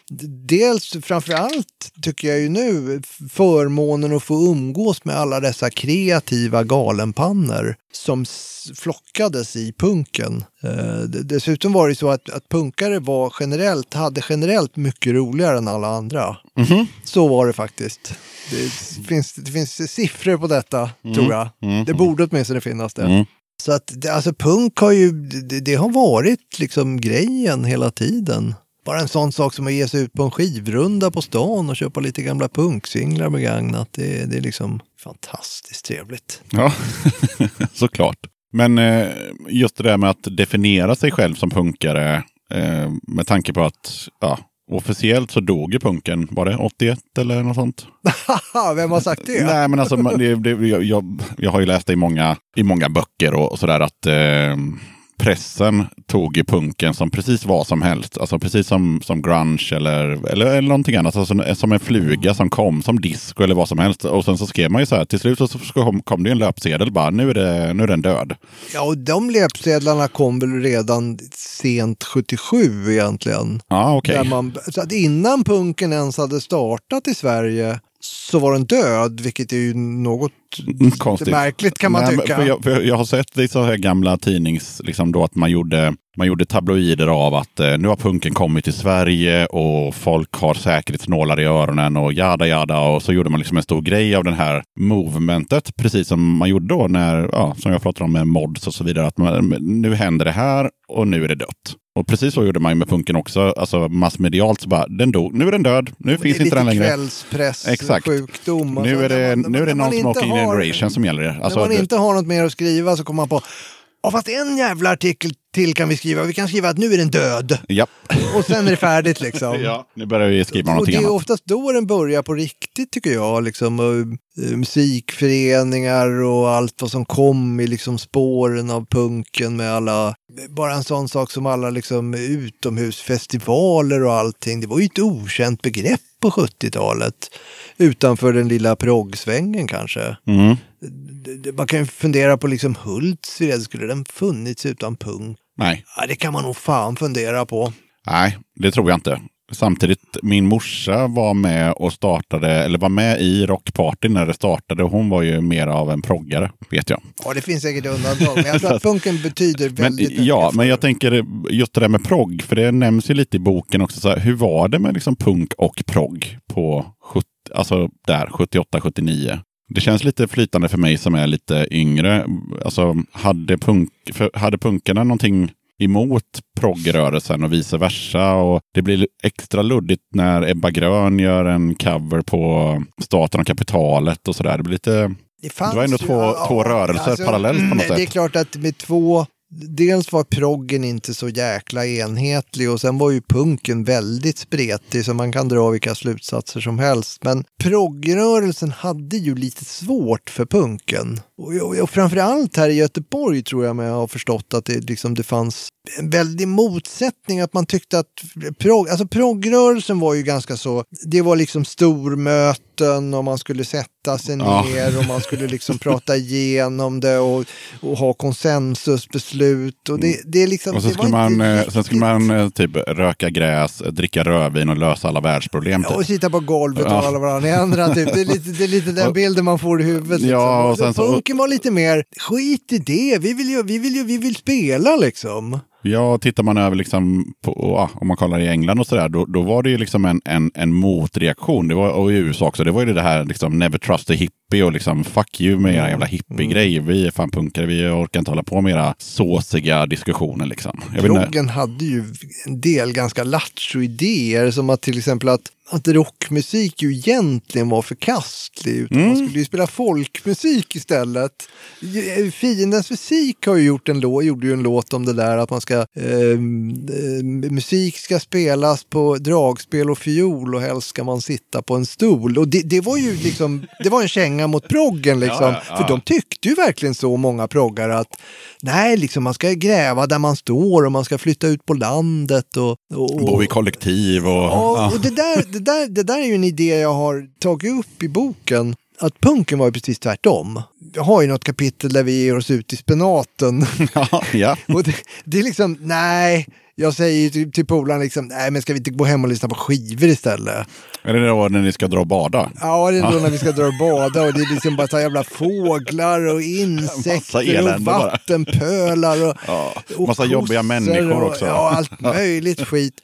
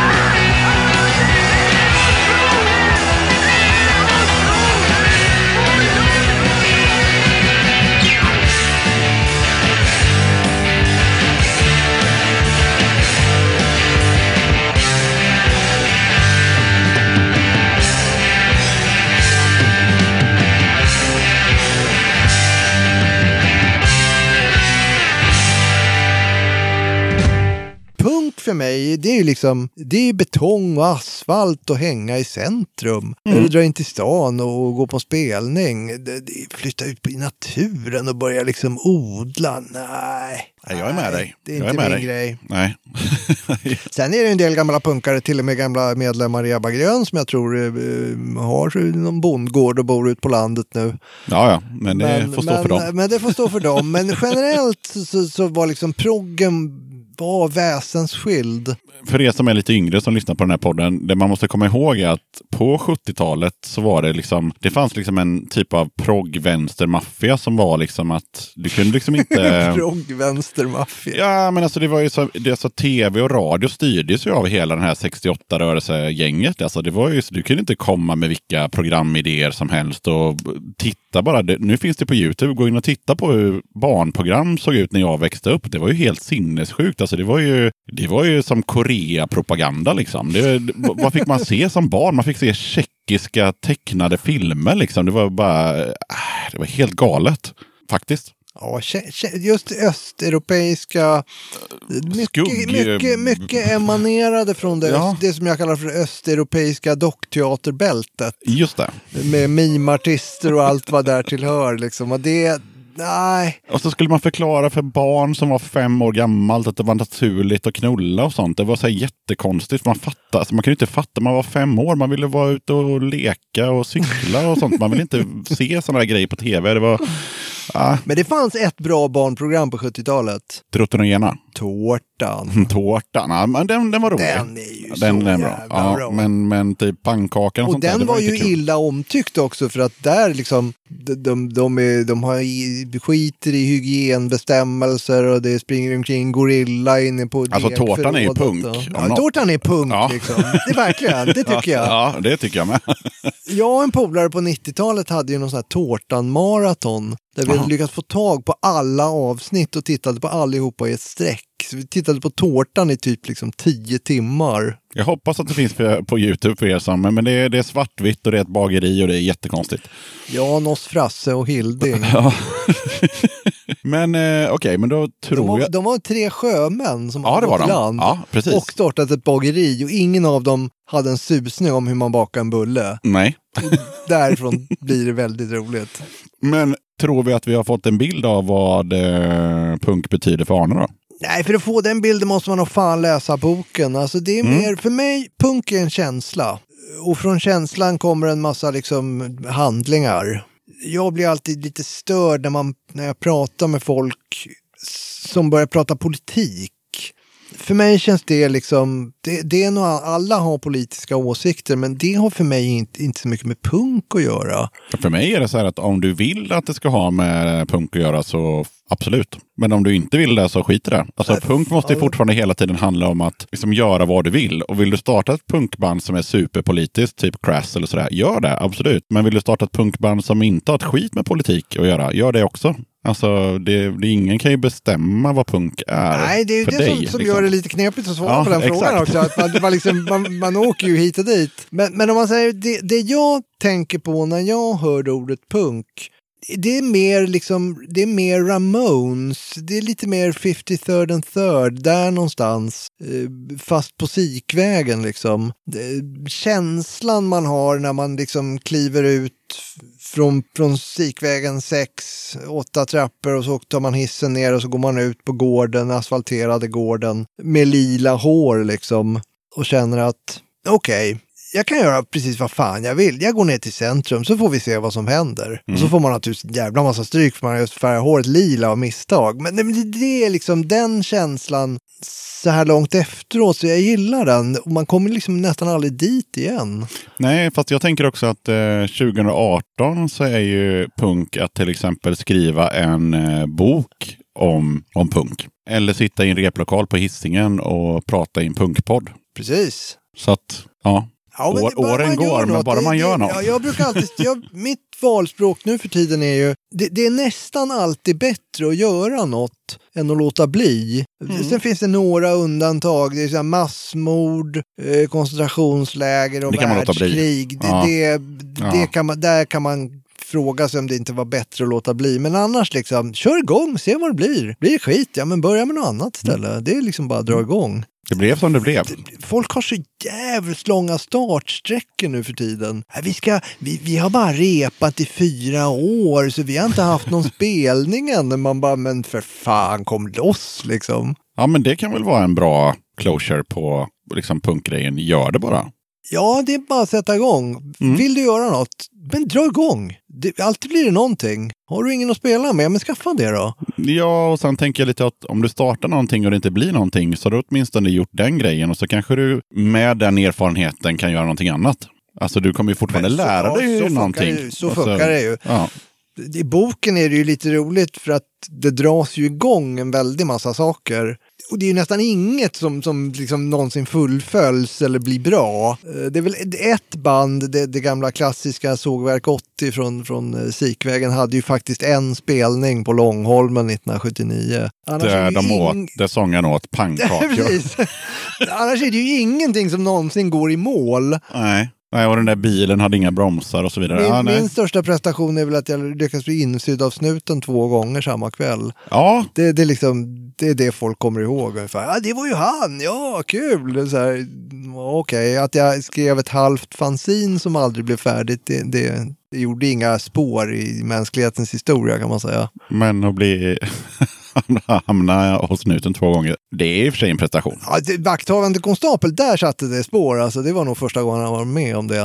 Vad fan, punkan, är du här igen? Liksom. Ja, det får ni läsa om i boken hur det gick till. Men det var ganska roligt att eh, ja, det hände två gånger samma kväll. Man måste ju passa på när man har en, en kille i studion som är några år äldre och, och ta reda på det här. Vad berodde egentligen det här bråket mellan raggarna och punkarna på? Alla som är punkare idag vet ju om att det hände någon gång förr i tiden. Punkare och raggare, de kom inte överens. Eh, punkarna fick stryk av raggarna. Men vad var beefen? Beefen var ju att, att raggarna hade ju liksom mutat in sitt område på sjuttiotalet.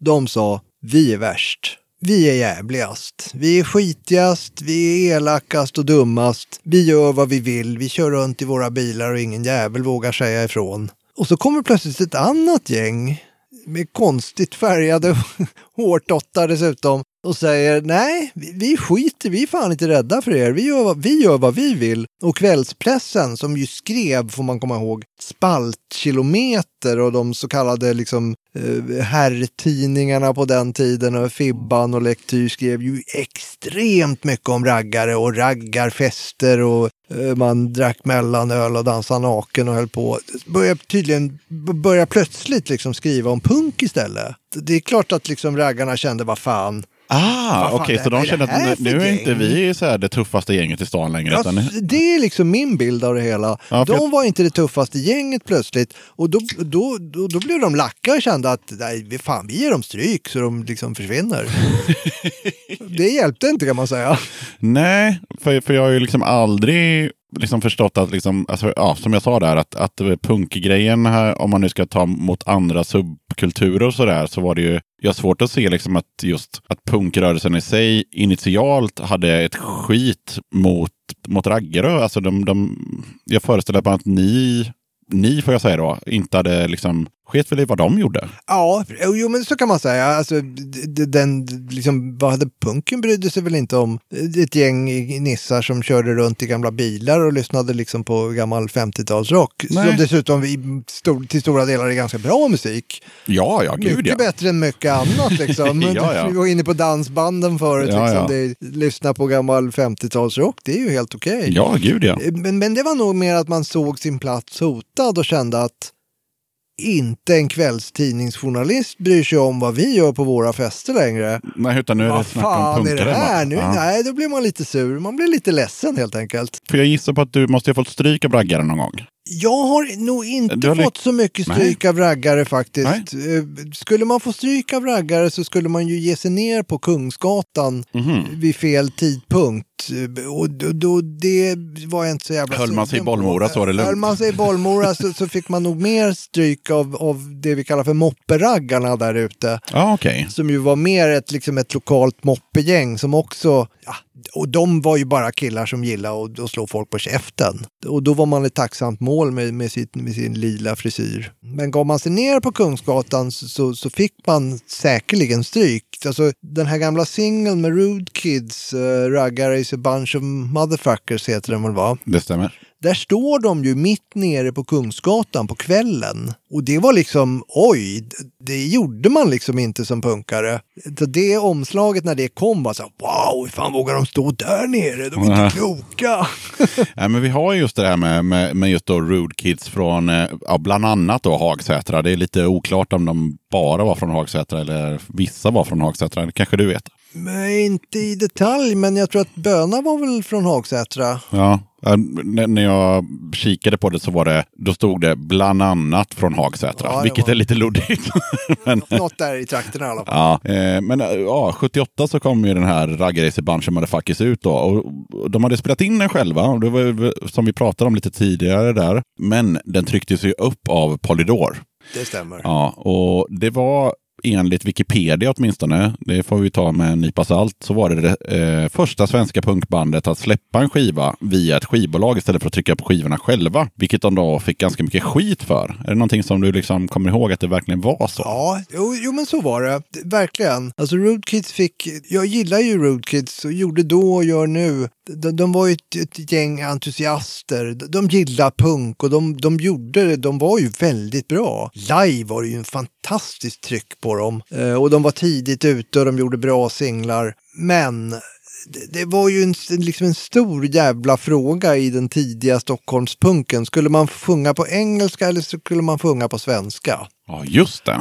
Det, där för det första var de ju liksom på fel sida staketet. De och The Pain och Och några till sjöng ju på engelska. Medan man då enligt, enligt de lite mer kända förortspunkbanden skulle man ju sjunga på svenska i Sverige. Idag är ju hela den diskussionen lätt absurd. Det spelar väl ingen roll. Liksom, kan ju sjunga på ungerska. Vem bryr sig? Bara det är bra musik. Ja, fast jag, jag tror nog ändå att det är en diskussion som fortfarande pågår. Är det så? Ja då. Lite beroende på vilken typ av punkmusik man spelar och vilket år det är och hur scenen ser ut. Så, mm, okay. så har folk fortfarande åsikter om, om, om svenska eller engelska och kanske mer att banden själva, mer än publiken, har åsikter om det faktiskt. Ja, att ja det man, man, man säger så här, ja, men man säger så här, det är viktigt att vi sjunger på svenska, eller det är viktigt att vi bla bla bla så här. Och, och. Varför? Därför att ingen förstår engelska, eller?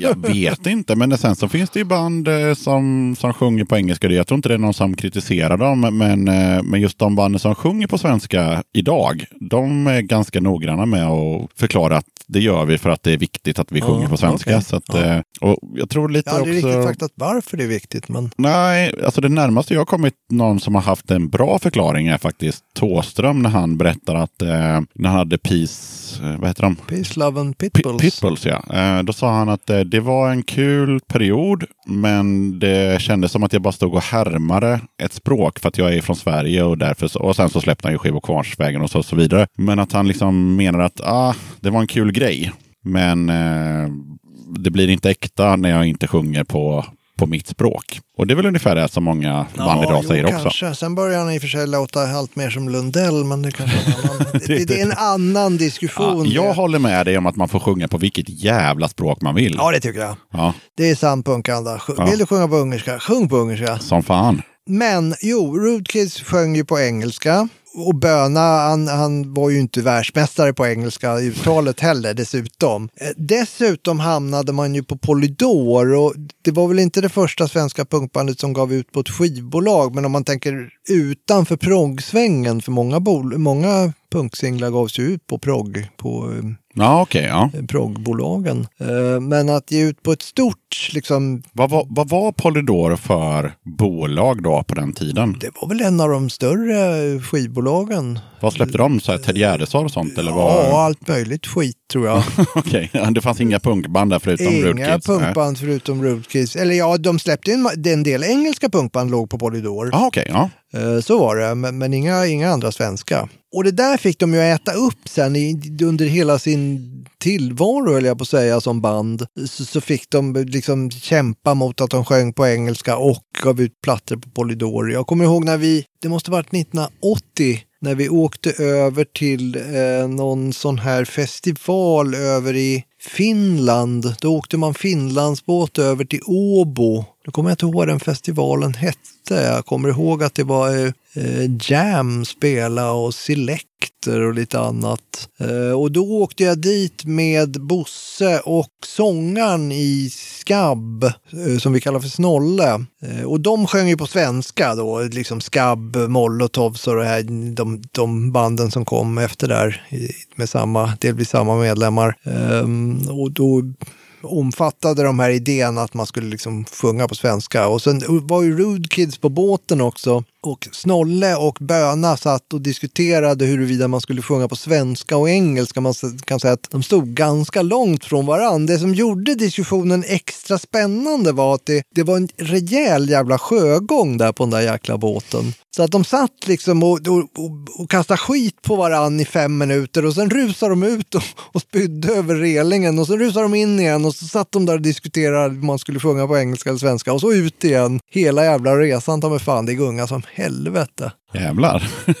Och sen så kan man också säga att så, som är kul är ju att eh, för de som inte vet då, eh, nittiosex så släppte ju faktiskt eh, Turbo Negro eh, sin platta Ass Cobra, och eh, sista låten är ju helt enkelt en cover av eh, Rude Kids Raggers A Bunch of Motherfuckers. Ja just det, det är en förbannat bra cover också, det är en bra mm. låt. Ja, och vilket är lite kul också för jag tror inte att de har raggare i Norge. Eh, jag tror inte de har råd att ha eh, stora amerikanska bilar där nämligen. Eller ja, det har de, men, men det är väldigt få. Det är inte lika lätt som i Sverige. Ah, det har okay. jag lärt mig. Ja, rag- raggare är ju ett svenskt fenomen. Det är det absolut. De, de, alltså, vissa engelska punkband som var här fick ju bittert erfara vad svenska raggare var. Jag tror Stranglers vi blev väl jagade av raggare, och utanför Pistols spelning på kåren ja, där ja. nittiosju så, så var det ju massor med raggare. Så att det, det var... Pistols gjorde inte det lätt för sig heller när de liksom turnerade runt i Sverige och spelade typ i, i städer som typ Växjö och sånt. Där fanns det raggare kan jag säga. Ja, där fanns det raggare.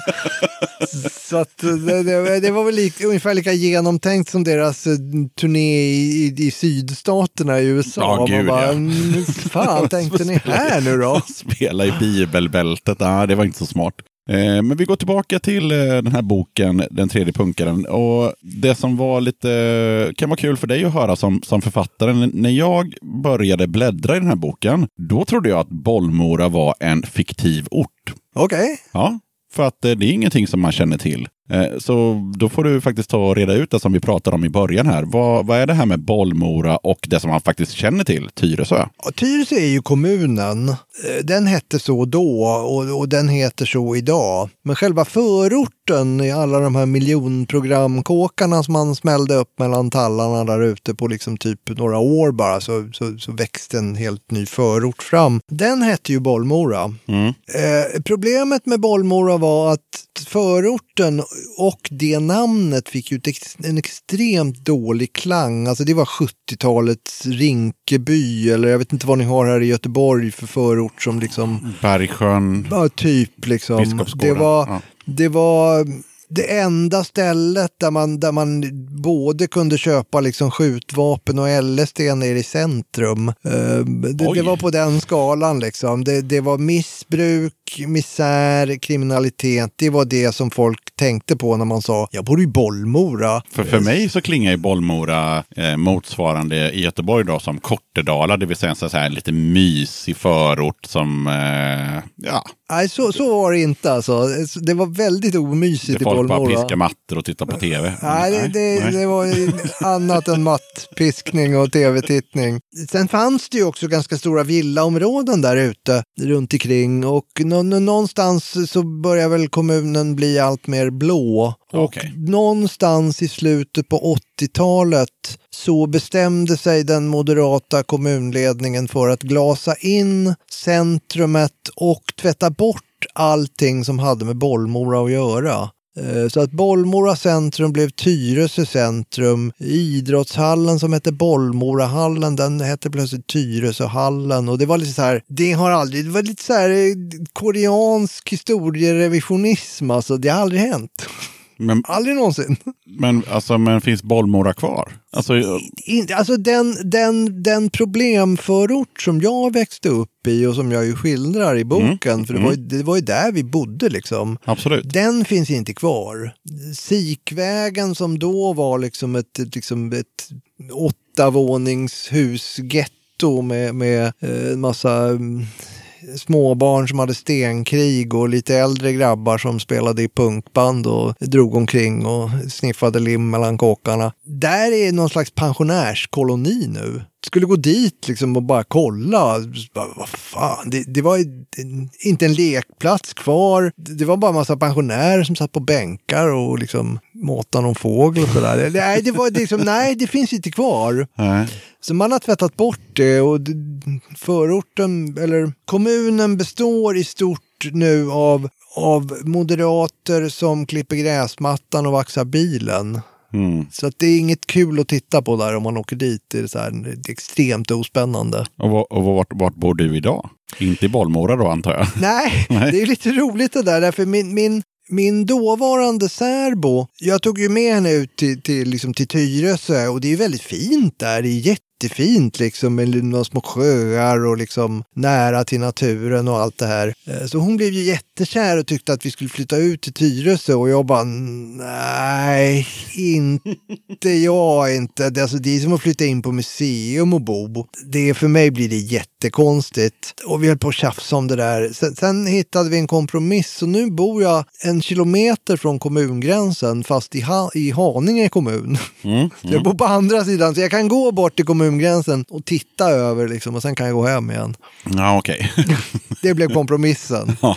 Min, min, min hustru vill ju bo ute i liksom nära naturen med träd och, och någon liten bergsknalle och rådjur och jag Jag har inte fattat det där riktigt. Nej. Vill jag se rådjur kan jag googla på rådjur. Ja, eller gå på Skansen. Typ så, ja. ja. Eller bo på Skansen. ja, ja, jag, du... jag, min idé, om jag fick bestämma, var att ha en lägenhet nere i T-centralen. Mm-hmm. Så man gick ner på spåret och så in i tunneln och där fanns det en dörr in och där har man liksom en, en ljudisolerad kvart. Där skulle jag vilja bo. Ah, du vill bo i stan. Det är punk. ja, inte de jävla rådjuren, det är inte nej. punk. Ja, ja, men du bor fortfarande söder om Stockholm helt enkelt. Det gör jag. Jo, det var också en kort passage i boken om ditt trevande försök till att göra ett fanzin. Blev det något fanzin? Nej, liksom, Nej. liksom de flesta andra idéer så havererar det liksom, om det inte havererar på planeringsstadiet så havererar det halvvägs. Man, man orkar liksom inte fullfölja, tappa bort det och börja med något annat och det, nej, det blev ingenting. Nej. Och det är lite symptomatiskt för allting i boken att det, liksom, det, det blir aldrig färdigt men, men vem bryr sig liksom? Ja. Det var kul ändå. Ja, fast det är ju kul och jag fast själv... det, det hade ju varit roligt om det hade blivit ett fanzin. Ja, jag gav själv ut eh, ja, jag kommer inte ihåg tjugo nummer kanske av ett fanzin och det var ganska roligt. Ja, jo, men göra fanzin var ju kul. Och jag har dem hemma någonstans i någon kartong så att, så att man kan ta på dem. Jag har gjort dem. Ja, Sverige, Sverige var väldigt bra på fanzin och är fortfarande för ja. mycket digitalt nu. Alltså tidigt fanns det ju framförallt Göteborg, alltså Funtime och Anarki och ja, Kaos gud, ja. var ju ja, ja. fantastiskt. Där har jag liksom upptäckt mycket av den här mer experimentella, för mycket Funtime skrev, skrev ju mycket om liksom typ Throbbing Gristle och Chrome och den här liksom mer skumma delarna av, det var nog där jag upptäckte det att vad fan är det här för spännande grejer, måste man checka plattor med. Ja, jag kan ju säga att när jag började mitt fanzin, det var ju betydligt senare, det var ju nittiofyra kanske. Vad hette det då? Eh, då hette det Banka Bäver och sen så bytte det namn till... Eh, ha, surrent namn! Ja, tack. Eh, sen bytte det namn till Backlash och eh, sen höll det på i säkert tio år, vi hade hemsida och sådär. Men från början så fanns det inget jävla internet utan just i mitten på nittiotalet så var det väldigt mycket fanzin. Alltså det, det fanns hur mycket som helst. Varenda spelning man gick på så kom man hem med tio fanzins. Mm. Liksom. Ja, jo, men det, det, var, det var verkligen en livaktig scen. Ja, för det ja. var ju sett nätet liksom, det, det var ju dåtidens internet kan man ja, säga. Ja, det var det, för där fanns det alltid en distrolista och man kunde liksom ja, beställa skivor och komma i kontakt med sådär. Så det, det, ja, det, var, det var dåtidens internet. Och så kunde man ringa och beställa skivor. Ja, ja det, det fanns inga ofta. Jävla e-postadresser och nej, skit. Ringde liksom ja, och rabblade upp att den här vill jag ha och den där. Så hade man på liksom en halvtimme ja, ja. och beställde och sen ja. kom skivplattorna. Ja, ja. Man kunde faktiskt, det kan ni googla, ni som är lite yngre, men det fanns också eh, vissa distros som hade fax. Man kunde gå till bibblan så kunde man faxa iväg en beställning. Så då, ja då. Jo, och sen så, okej, okay, så då blev det inget fanzin eh, utan du påbörjade det. Är med i boken där lite med en intervju. Uppstarten var ju väldigt kraftfull. Ja, det var det. Den, den, den, den liksom gick luften ur lite grann. Det är lite som en luftmadrass med hål i det. Ja, där. Men sen så också så är det några rader om när du först sjöng i, eh, på en repning och sen så fick du helt plötsligt spela trummor i samma repning och då tänker man så här, blev det något mer med musicerandet? Inte så vansinnigt mycket. Alltså jag var ju väldigt svår att ha i ett band.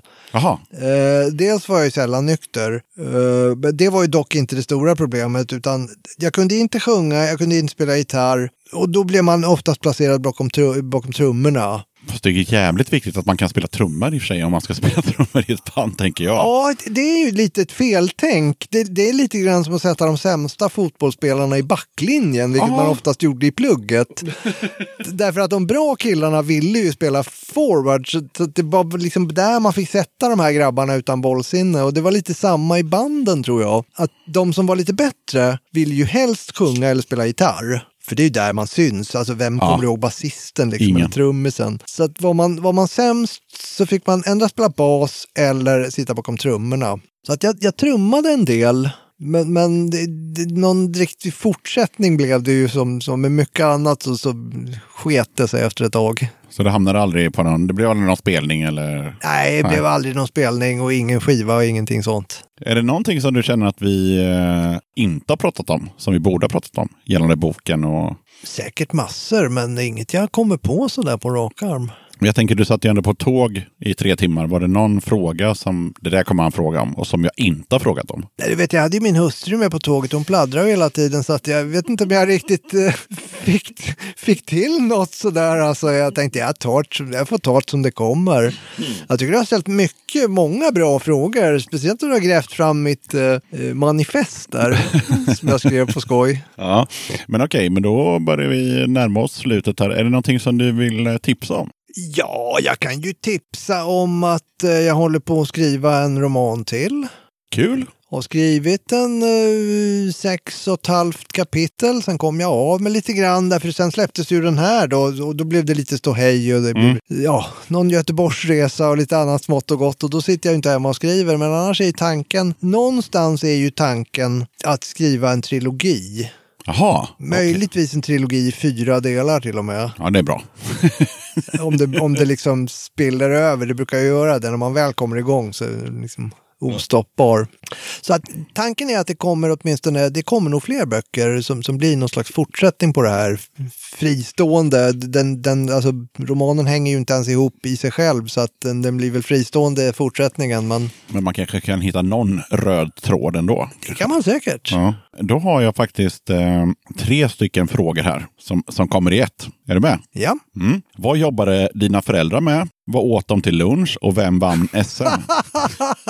Det där har du fått från, från mitt manifest där jag, där jag ju, det skriver att det, det är ingen som är intresserad av det. Ett jävla skit.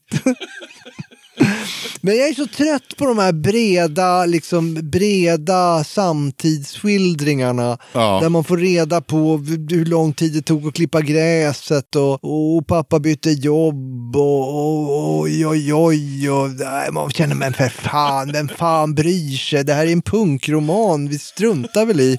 Om man tänker på min roman, ja. den är extremt avfolkad från liksom vettiga vuxna. Mm. Jag minns inga sådana. Det, det finns inga föräldrar. Ja, men jag tycker det är otroligt befriande. Ja, det är ganska skönt. För det har man, det har man redan läst många, många gånger. Alltså i liksom det här med att ja, och så var pappan och han var sån och mamman var sån och sen så kom vi... Alltså i ert fall så, eller i ditt fall så handlar ju inte boken om det. Så att det känns, jag håller med dig i den grejen att det känns inte relevant att hålla på och prata om det. Jag tror man fattar ganska mycket ändå liksom. Det gör man läsaren verkligen. Läsaren är ju inte liksom bakom flötet. Så, så att man, man, liksom man får inte... en känsla när du pratar om vissa, ja, vissa lägenheter och vissa hus och, och, och även ja, när folk bor hemma hos sina föräldrar att hur det var eller inte var, det, det förstår man mellan raderna tycker man, jag. Man, man känner nog ibland att nej, det här var nog inte Danderyd liksom, utan det här är vi någon annanstans. Ja, typ ja, så. Absolut. Ja, nej men vad fan, har du inget mer så rundar vi av. Det gör vi. Ja, tack så jättemycket för att du ville vara med i Döda katten podcast. Ja, tack för att jag fick vara med. Ja, tack. Trevligt.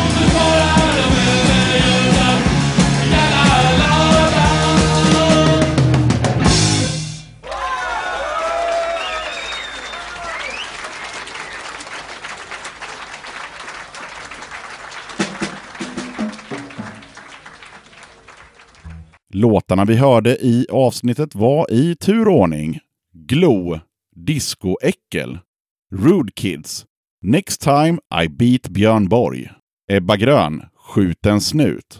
Då tackar jag som fan för att du lyssnade på avsnitt fyrtiosex av Döda katten podcast. Mer musik och fler gäster behövs alltid till kommande avsnitt, så tveka inte. Hör av dig till dodakatten at gmail dot com.